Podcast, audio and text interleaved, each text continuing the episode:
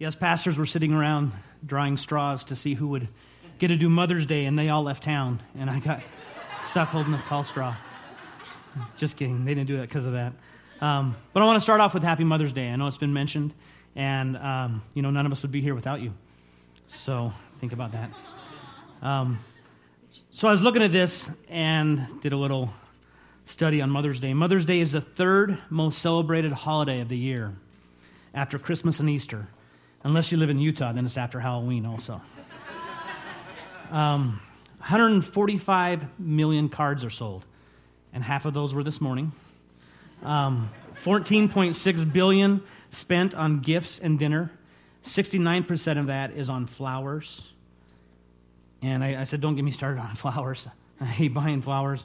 I told a young man once, I said, If you want to po- find the perfect wife, find a girl whose birthday is February 14th. And then marry her on February 14th. And then right there, you just relieved a lot of stress because it's just one day. Here's your flowers, dear. Here's your card. And you got it nailed down. And that'd be like awesome. Um, but in thinking about Mother's Day, a lot of times we treat Mother's Day more like Valentine's Day than we do um, where it should be something more like, like Easter. And what I mean by that is we rush out.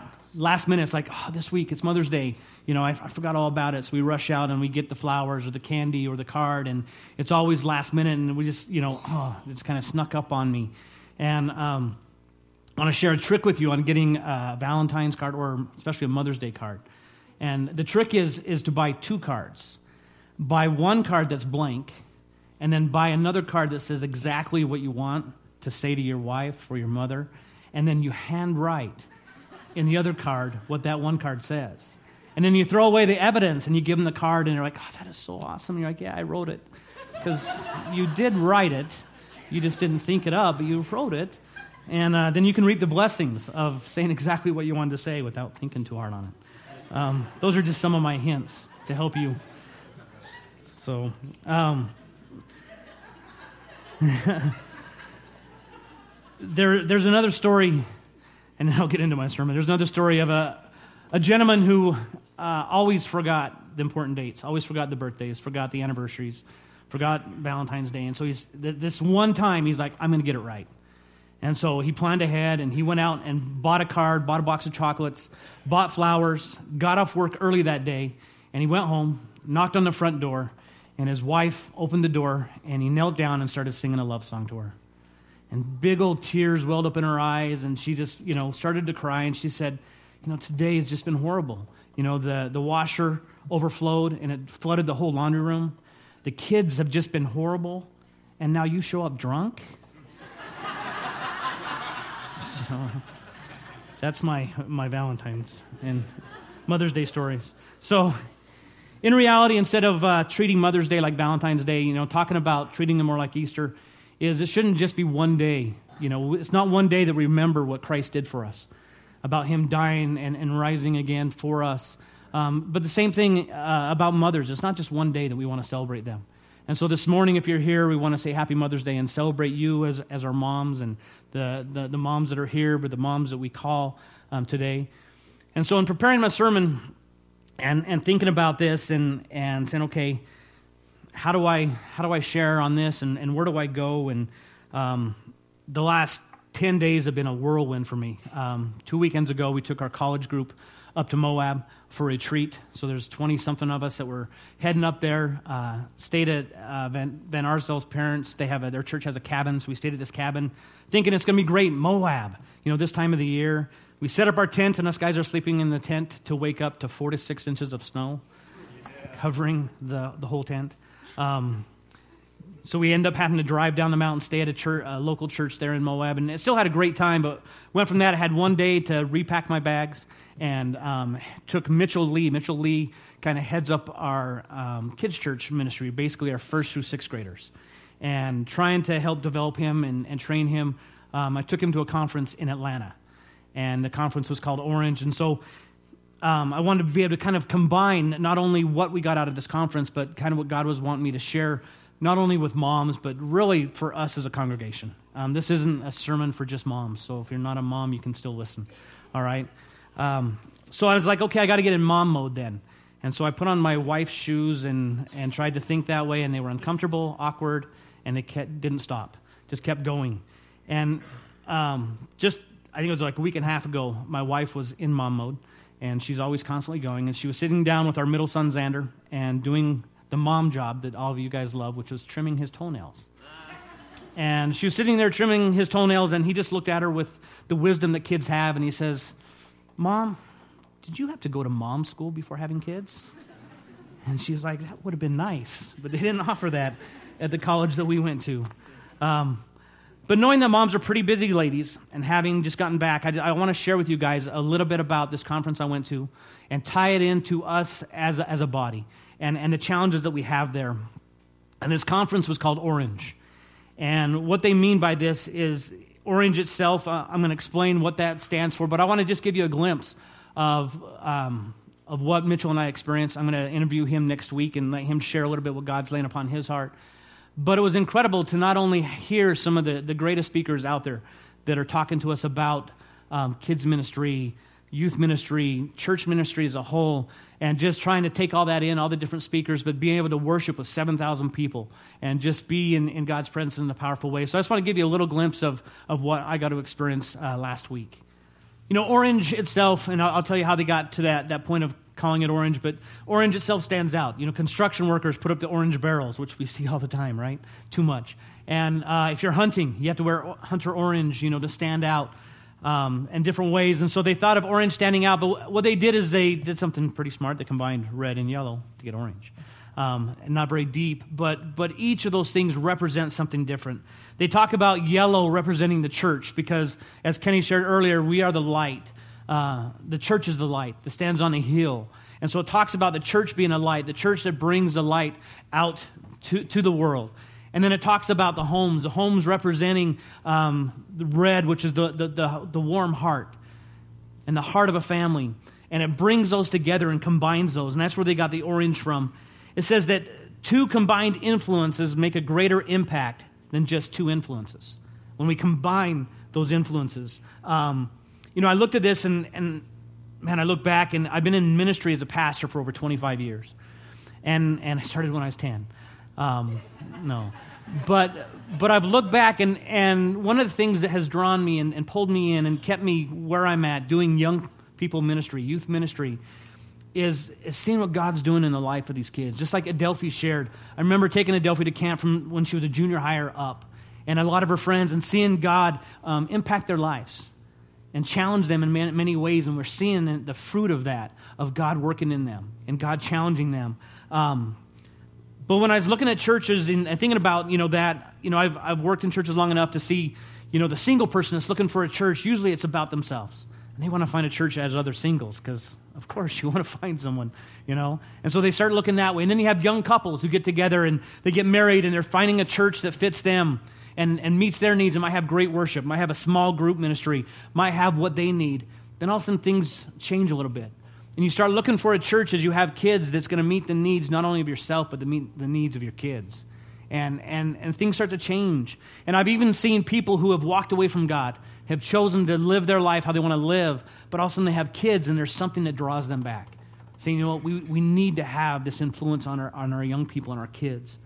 Um, there are two powerful influences on this planet the church and the home.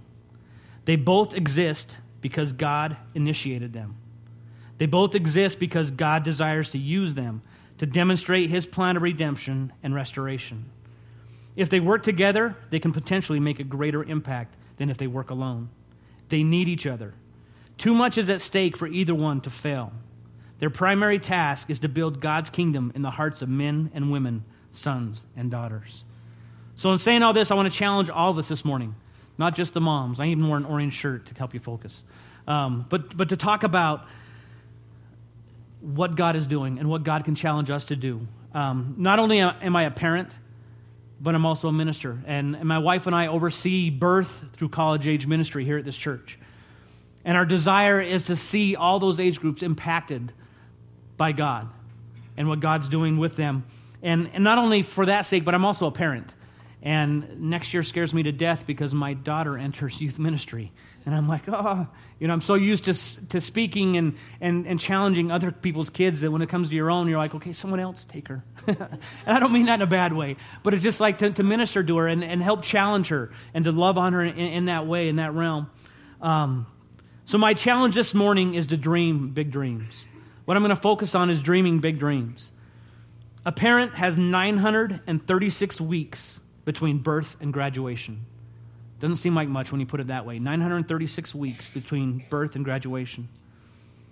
So we as parents begin dreaming big dreams for our kids. And the reason I do what I do is because I dream big dreams for our young people and for our kids here. The main statement of this conference was, and you saw it up there, it's just a phase. You don't want to miss it.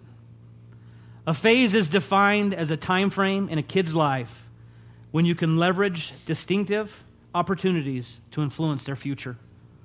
To influence their future. These, and like I said, I'm going to tie this in together and I'm going to throw a challenge out at the end um, about dreaming big dreams. But I'm going to share with you some of the phases they walked us through. And you can look at this, and, and you might be in one of these phases.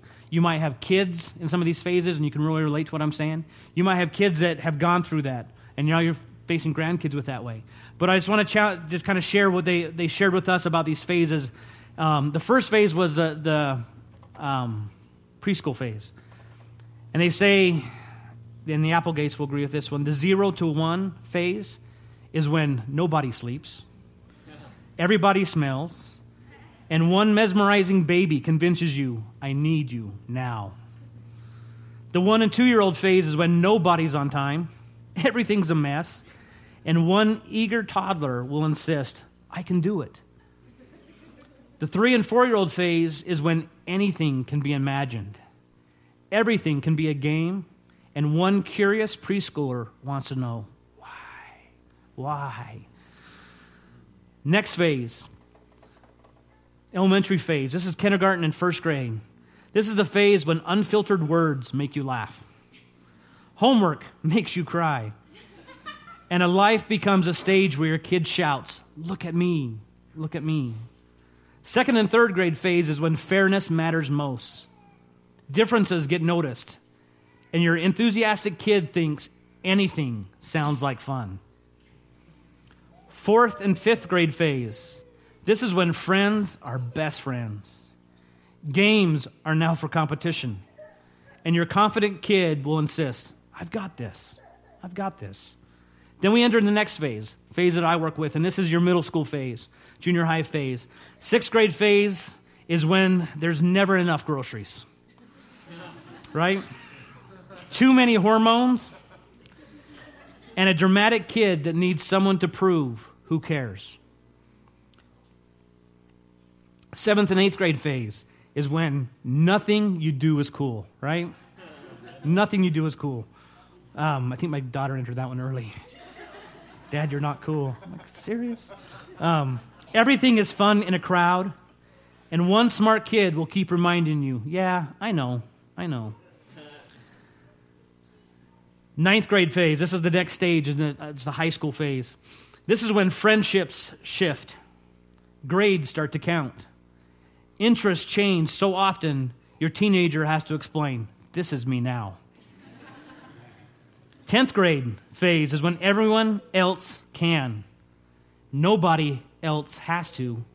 And your resolute, resolute teen will push you to answer, Why not? Then you have 11th grade phase when there's less drama, more stress, and your very busy teenager answers all your questions with, Just trust me. Just trust me. And then we have 12th grade. 12th grade phase is when your emerging adult pulls away, then gets closer, does things for the last time, and you both start asking, What's next? What's next? And then I, I put in one more phase, and that's the 18 plus phase, is when your emerging adult pulls away more, but then needs you again. Hopefully, not to move in um, does things for the first time, and you both keep asking, What now? What now? Dreaming big dreams. dreaming big dreams. Some of you may recognize those phases, and, but as I mentioned, out of those phases, I, I get the privilege of working with our 7th through 12th graders. And I get to come alongside of you as parents and pour into your kids and do that. But as I started looking into it and saying, you know, what is the opportunity that I have? Um, Adelphi mentioned one of those, which is camps. And that's why I love camps, is because I get them 24 7 for five days and I get to give them back and say, woof. Um, but I get to pour into their lives and see what God's doing in their lives. But I, I put together the math and I started looking at it and saying, you know what? If your kid comes to youth group, and we do youth group every Wednesday night from about 7 to 9 o'clock, if he comes to youth group every week, never misses, like most of Jensen kids, um, but never misses, from 7th through 12th grade, I basically get 26 days with your kids. 26 days. That's, and it's like, wow, you don't really think about that. That's a six year period. And so I'm trying to work alongside of you and, and trying to dream for your kids, but it's such a small amount, and that's even when they're there. And then I, I calculated in the time, if you count, it in Sunday school, when you drop your kids off on a Sunday morning, and they get that hour of time of a teacher pouring into their life. And so from kindergarten through sixth grade, and then adding seventh through 12th, is basically 41 days that the church gets to breathe into your kids' life. And a lot of times we, and, and this isn't to, to put a downer on this, a lot of times we expect the church to be the one to dream their dreams and to put God into their life and challenge them that way, but yet we have a small window. But yet we want to use that window in powerful ways. We want to be able to say, God, help us to breathe life into these kids. Help us to come alongside these parents and show them who Jesus Christ is. And so I want to share with you guys how can I dream big dreams for my kids? Or how can I partner with the church in helping dream big dreams for other people's kids and be a part of this? Dreams. Dreams are the raw material for adventure. We've heard some of these sayings before. I just put down a few of them. Martin Luther King Jr. said, I have a dream, and it impacted human rights around our nation. George Bernard Shaw said, Some men see things as they are and say, Why? I dream, th- I dream things that never were and say, why not? America was discovered because someone had a dream of exploring new land. We have our freedom because someone fought for their dream. Another quote was Happy are those who dream dreams and are ready to pay the price to make them come true. C.S. Lewis said, You're never too old to dream a new dream. And that's why this morning I want to talk uh, you know, to all of us in here. This isn't for just those that have kids, it's not just for moms, but every one of us can dream dreams. When was the last time you dreamed big things for your kids, for your church, or for yourself? But isn't that what our leaders do? I mean, that's why you're our pastor, right? That's why we come and drop them off to you so you can dream for them. God, give me vision to see past the right now with its circumstances and hindrances and see what your will is for my life. Help me to dream big dreams for my own walk with God, for my friends, my school, my family, my job, my future, our church, our youth, our kids. So this morning I want to focus on three men in the Bible. And I'm going to take their names and, and, and, and demonstrate uh, kind of an idea of what's going to help us to dream big dreams and how to keep your dreams from being destroyed. The first name the first man we're going to talk about, his name means it's with God's grace. With God's grace. What is grace? Grace is God's love through Christ. It's imparting mercy, forgiveness, desire, and power to do God's will. It's basically a pardon that's already been paid for. But the problem is, is we think Christianity is about what we do and don't do, and that it's not about grace. And we have a pastor who shared quite a bit and has, has really broken down and showed us what grace really means. But I, I want you to turn uh, to Romans chapter 7, and we're going to read someone who wrote a lot of the New Testament and challenged us in, in some mighty ways uh, and, and was really honest with us. Back when I was growing up, you didn't start reading until you could hear all the pages stop wiggling. So now I have to wait till all the glow, you know, of, of the the phones and all that kind of stuff. But I want to read from uh, Romans 7 to you. This is verses 15 and through uh, chapter 8. And this is, this is, again, like I said, this is Paul.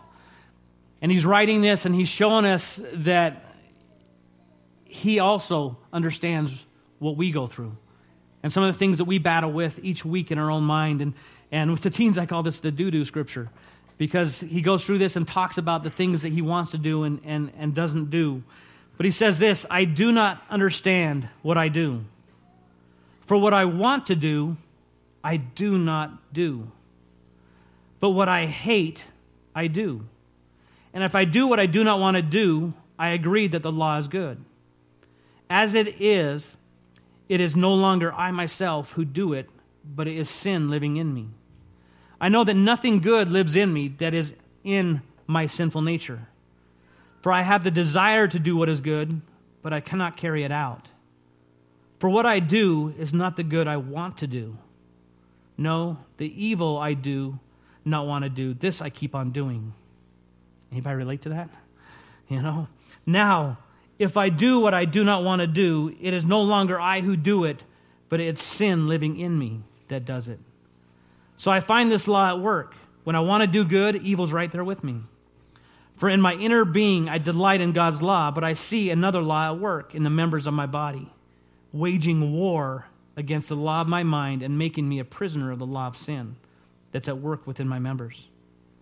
And then Paul says this What a wretched man am I! Who will rescue me from this body of death? And he says, Thanks be to God through Jesus Christ our Lord. So then I myself, in my mind, am a slave to God's law, but in the sinful nature, a slave to the law of sin. And then verse 8 continues this on with the, the big word that's there for. And you always want to know why it's there for. And it says this Therefore, there is now no condemnation for those who are in Christ Jesus. Because through Jesus Christ, the law of the Spirit of life has set me free from the law of sin and death. So we've been set free. We've been set free. We need to die to our sins. We need to die to our sins, but Paul's explaining to us that even he had this struggle of dying to those sins and trying to do this and trying to do what's right and his battle that wages war within him. And, he, and then later on in Galatians chapter 2, he again says that we need to die to our sins. And Paul wasn't exempt from this. He says, I need to die to my sins daily. We all need to die to our sins daily. Galatians 2 20 and 21 says, I have been crucified with Christ. And I no longer live, but Christ lives in me. The life I live in this body, I live by faith in the Son of God, who loved me and gave himself for me. I do not set aside the grace of God, for it is righteousness. For if righteousness could be gained through the law, Christ died for nothing. And so some of us beat ourselves up and, and, and we always struggle and we just can't get rid of that one sin and, and we don't push on and yet we don't realize that it's with God's grace. It's with God's grace. In Ephesians 2 8 and 9 goes on and, and it describes this grace as a gift.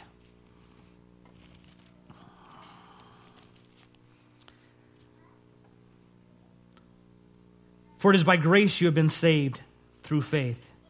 This is not from yourself, it is, a, it is the gift of God, not by works so that one can boast. So we have this gift, this gift of grace. And I was thinking back uh, when I was a kid and remembering some of the gifts that I got growing up. And I remember one of my favorite gifts was that, that my parents got me, and I was just like, that was the best gift ever. And it was my G.I. Joe advac- uh, uh, the, my G.I. Joe uh, action figures. And they're action figures, not dolls. Okay? As a boy, you want to make sure your parents know these are action figures. And with my G.I. Joe action figures, I had it all. I had the, the towers and the headquarters and the jeeps and the helicopters. And man, hours and hours my brother and I spent with these G.I. Joes. I mean, we even carved goatees in them and shaved their heads. And maybe that's why I do that now. I don't have a G.I. Joe anymore. Um, but I passed those on to my kids, and I gave them the experience of enjoying this gift that was given to me. And I remember having someone tell me once that, man, you should have just preserved those. They're worth so much money now, just if you had just kept them in really perfect shape and all this kind of stuff. And, and I started thinking about that, and, and no knock on collectors, but I'm like, man, just think of the hours of fun that would have been missed. Not only my own enjoyment of, of these gifts and, and what they meant to me and having fun with them, but then I got to pass those on to my kids. And my kids got to enjoy those gifts, and they're still enjoying them. You know, and you think about that, and how many of us take God's grace and we put it on a shelf, saying, man, I might need this later. Let's see if it can, you know, I, I might do something really bad. So I'm just going to, you know, I'm not going to use God's grace now, but I'm going to I'm going to store it up for when I really do need it. When I can really use that gift. So what is this gift we're receiving? Romans 6:23 says for the wages of sin is death. But the gift of God is eternal life in Christ Jesus our Lord. So, the gift of God's grace. So, the first person I'm talking about, whose name means the grace of the Lord, is a young man named Hananiah. Hananiah's name means the grace of the Lord. And Hananiah had a friend, and his friend's name was, and I'll, I'll hit that on the end, but his name meant with God's help. With God's help. Help is releasing control and getting help. I can't do this on my own. I can't do it on my own.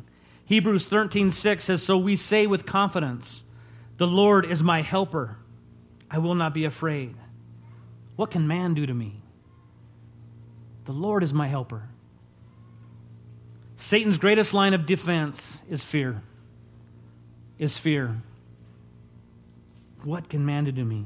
We're afraid to get involved, involved. We can't do it, or I'm not good at this. I can't speak in front of people. I can't talk to kids. I can't talk to youth. I can't lead a small group. I can't. We come up with all these excuses. You know, even Moses had excuses, right? And yet, there came a point where he had to realize that he had help, that God was his help.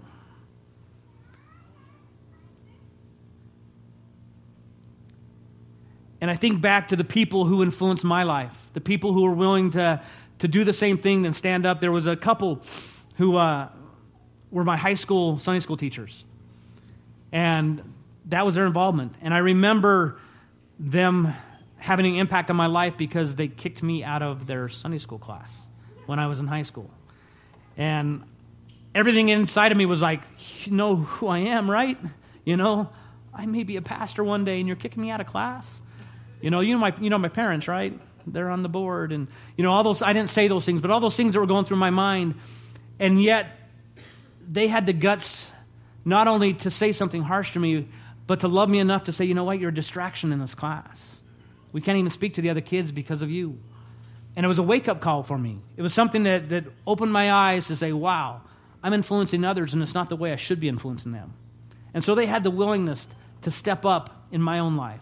I remember the young adults who would come to my baseball games or would I'd play football with and, and that would just speak into my life and I'd hang around and I'd watch everything they did and they were an example to me and how important that was. I remember another gentleman who uh, later on I end up running into in Minnesota and we helped plant a little Foursquare church there together. But he was in college and he could have been just focused on himself. I'm a college student. And him and a bunch of buddies had uh, a house up by the U. And so they said, you know what we're going to do? We're going to start a Bible study. Bring up a bunch of guys, high school guys, and have a Bible study. And I remember it so much because we'd start off our Bible studies by playing tackle basketball in their living room. There's nothing more fun than tackle basketball um, with a Nerf ball. It wasn't like, you know. But it was the simple things like that is, is they started taking time and started sharing Christ with me and challenging me and, and breathing into my life not knowing that later on down the road we would end up going to the same church in minnesota of all places um, and, and planning a church together, you know. And so there are people who, who knew that God could work in, in mysterious ways, God could do some incredible things. And those were people who breathed into my life. Um, I got joy out of you know what they did in my experience. But yet, it's one of the things that also helps me speak into the life of our young people, to be a part of speaking life into kids, because I get to see God do some powerful things and challenge them in some powerful ways. Um, the next part here is, is who do you rely on for your help? If we're talking about help, who do you rely on for your help? And um, an example of that, of getting past our fears and, and stepping beyond that, there's a, a, camp that we take the, the girls to in Colorado. Um, and it's not the youth girls, but the, the younger girls, the impact girls. And a lot of them got to experience this last year, one of the um, ropes courses that they have. And I grew up going to this camp, uh, was a youth leader at this camp for years, and so I got the experience as an adult to do one of the things that they have, and it's called a pamper pole. And in this, it's like a huge telephone pole that goes clear up in the sky. And a little tiny wood ladder that you kind of climb up, um, scared to death as you're climbing up there. And you get to the very top, and there's a piece of wood that barely your feet fit on. And it's on the top of this pole, so there's nothing to help you get up there and to climb up there. It's just the last thing, so you're like holding on, trying to get your feet up there, and then standing up. And they do have a harness on you, so we're not trying to kill your kids. Um, you have a harness and a rope on you, and there's someone down below that if you do fall off, they're supposed to, to you know, pull up on it and save you. Um, so uh, I'm up on, I, I, get up on this, this little piece of wood and I'm standing up there and my knees are starting to knock. I'm like, oh my goodness, this is like scary. And then the guy down below that's holding the rope says, okay, what I want you to do is there's a, uh, a trapeze bar out there about six, seven feet away and I want you to jump and grab hold of it. And I'm like, you're serious, right? And he goes, no, no, don't worry about it. You know, I got the rope on you and I'm looking down at him going, I'm bigger than you. This is going to be like one of those movies where I jump and I go down and you go up. This isn't going to happen. Um, he's like, no, no, trust me. And so I'm like trying to get past this fear. And I remember jumping out there and grabbing onto this bar, and I'm just like, yes, you know, and all that fear that just disappears. And I'm holding onto it, swinging, and he goes, okay, now let go. And I'm like, oh, yeah, there's no way down, you know, and all that fear comes rushing back in again. But I had to trust this gentleman down below, that he knew what he was doing, that he had the harness on me, this rope, and that he could lower me down and, and release on that. But a lot of us forget that we have help, that God is our helper, that he's there with the rope saying, okay, you need to jump. Joshua 1 5 through 8. Who do you rely on for your help? Who do you rely on for your help? And so this is what was said to Joshua No one will be able to stand up against you all the days of your life. As I was with Moses, so I will be with you. I will never leave you nor forsake you. This is God speaking to Joshua. he says this Be strong and courageous, because you will lead these people to inherit the land I swore to their forefathers to give them. says again, Be strong and very courageous. Be careful to obey all the law my servant Moses gave you. Do not turn from it to the right or to the left, that you may be successful wherever you go. Do not let this book of the law depart from your mouth. Meditate on it day and night, so that you may be careful to do everything written in it. Then you will be prosperous and successful. So I jotted down some of the things that stood out to me. There were six things that stood out to me in this that God's saying to Joshua. And he started off, and they're pretty simple things. The first thing he says is, I will never leave you nor forsake you. And then he says, Be strong. And he repeats it, Be strong. And courageous. And the second time he says, Very courageous. The fourth thing he says, Obey God's word. And then he explains how.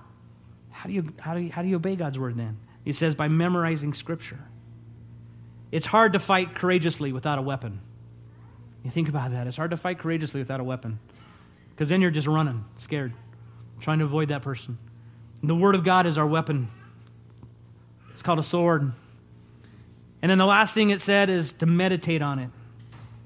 Meditate on it when you're at church. Meditate on it when you have the radio on. It says meditate on it daily.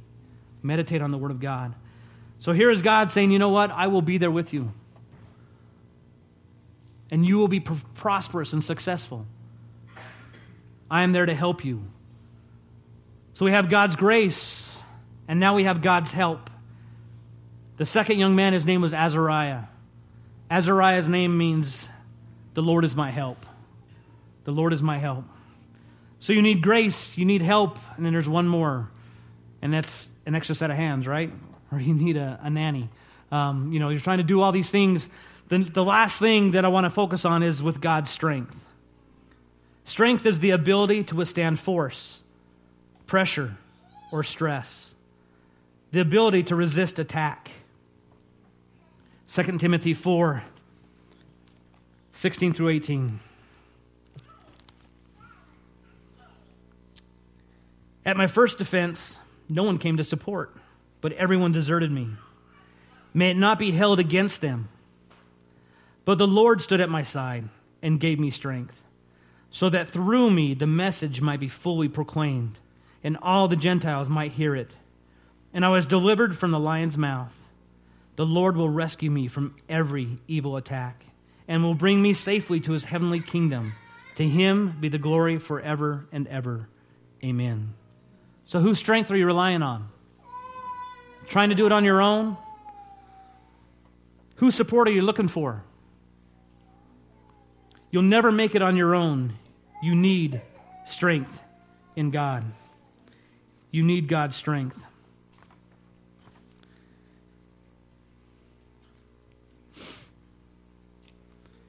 Mark 10, 27. Jesus looked at them and he said this With man, this is impossible, but not with God. All things are possible with God. So look back at your dreams. Look back, back at the dreams that you have, the dreams you have for yourself, the dreams you have for your, your kids, the dreams you have for your family, for your church. All things are possible with God there was a, a young man who shared his, his, his testimony at this conference, and he was talking about dreams and pursuing one of the dreams that he had of trying out for an NBA team. And he says, You know what? He says, You can try to, to, to follow through on one of your dreams, and you may fail.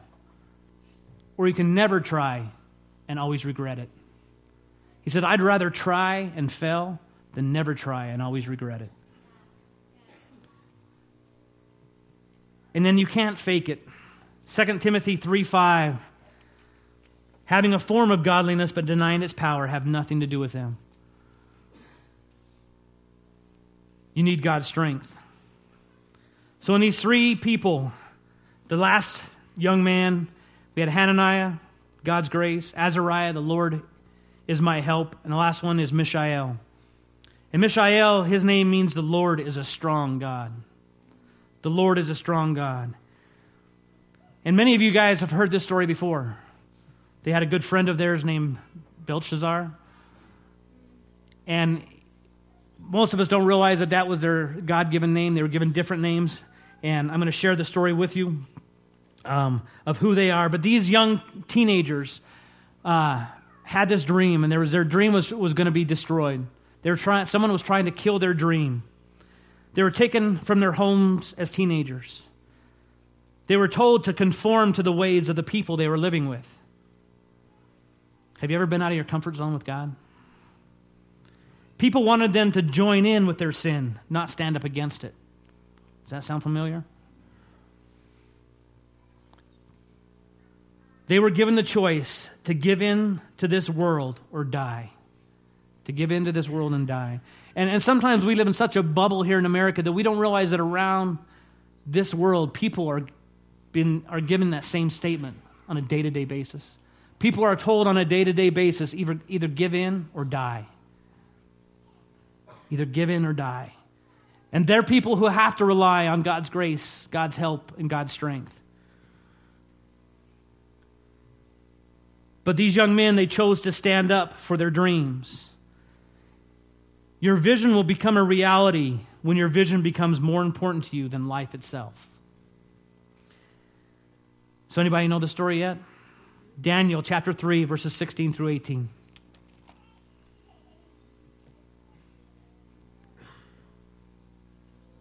The three young men, Shadrach, Meshach, and Abednego, replied to the king, O Nebuchadnezzar, we do not need to defend ourselves before you in this matter. If we are thrown into the blazing furnace, the God we serve is able to save us from it. And he will rescue us from your hand, O king.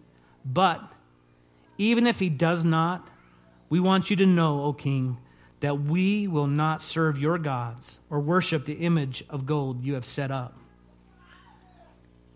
Vision without compromise.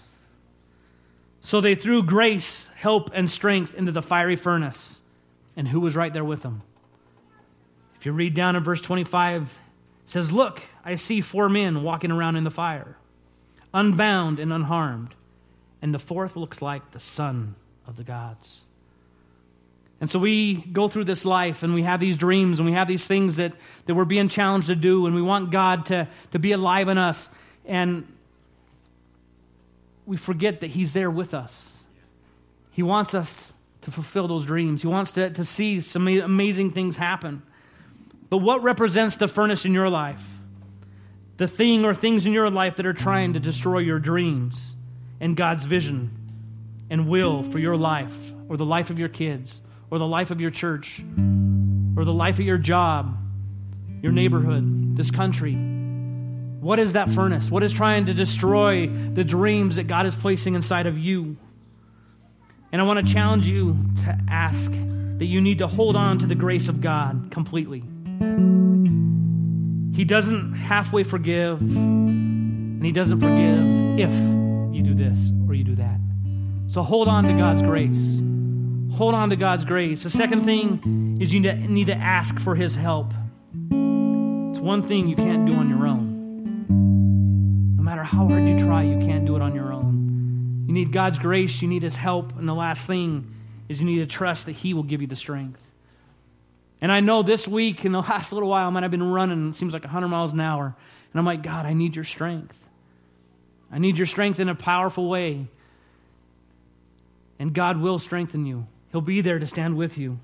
And so I'm going to close in prayer. And I just want to challenge each and one of and every one of you here. You know, we do want to say Happy Mother's Day. And we don't want this to be a downer sermon. It's not something to, to put guilt or anything on you. It's to say, you know what? God has given you some dreams. God wants to speak into your life. He wants to speak into the life of your kids. He wants to maybe use you to speak into other people's lives. And He's given you the grace to do it. He's given you the help to do it. And He says, I'll be there beside you. I'll give you the strength. And even though you feel like you're walking through a fiery furnace and that everything around you is crumbling or, or, or feeling like it's being crushed, He says, I'll be there with you. So close your eyes with me this morning. And I just want to pray over you guys and, and uh, just pray God's strength into your life. And that you just rely on who He is and what His Word says He will do. So, Father God, I thank you for this morning. God, we truly do thank you for the moms that each one of us have and the influence they've been on our life, God. And yet, Lord, I, I just pray for this morning that many of us, God, that we just dig deep. And many of us have buried dreams that we've had in our life, God. We've, we've buried things that you've challenged us to do, to step out in, saying, I can't do that. And yet, this morning, God, just like these three young teenagers, God, we know that you will walk with us, that you give us the grace to keep on, that you will be there to help us, and that you'll be our strength, God. And I pray this morning that as each one of us leave this place, God, that we know that we're leaving here with you. So walk with us today, God. Strengthen us today. And God, help us to not only dream dreams, but to help see others' dreams accomplished. So, Lord, we give you this morning in your precious name. Amen. Amen. God bless you guys.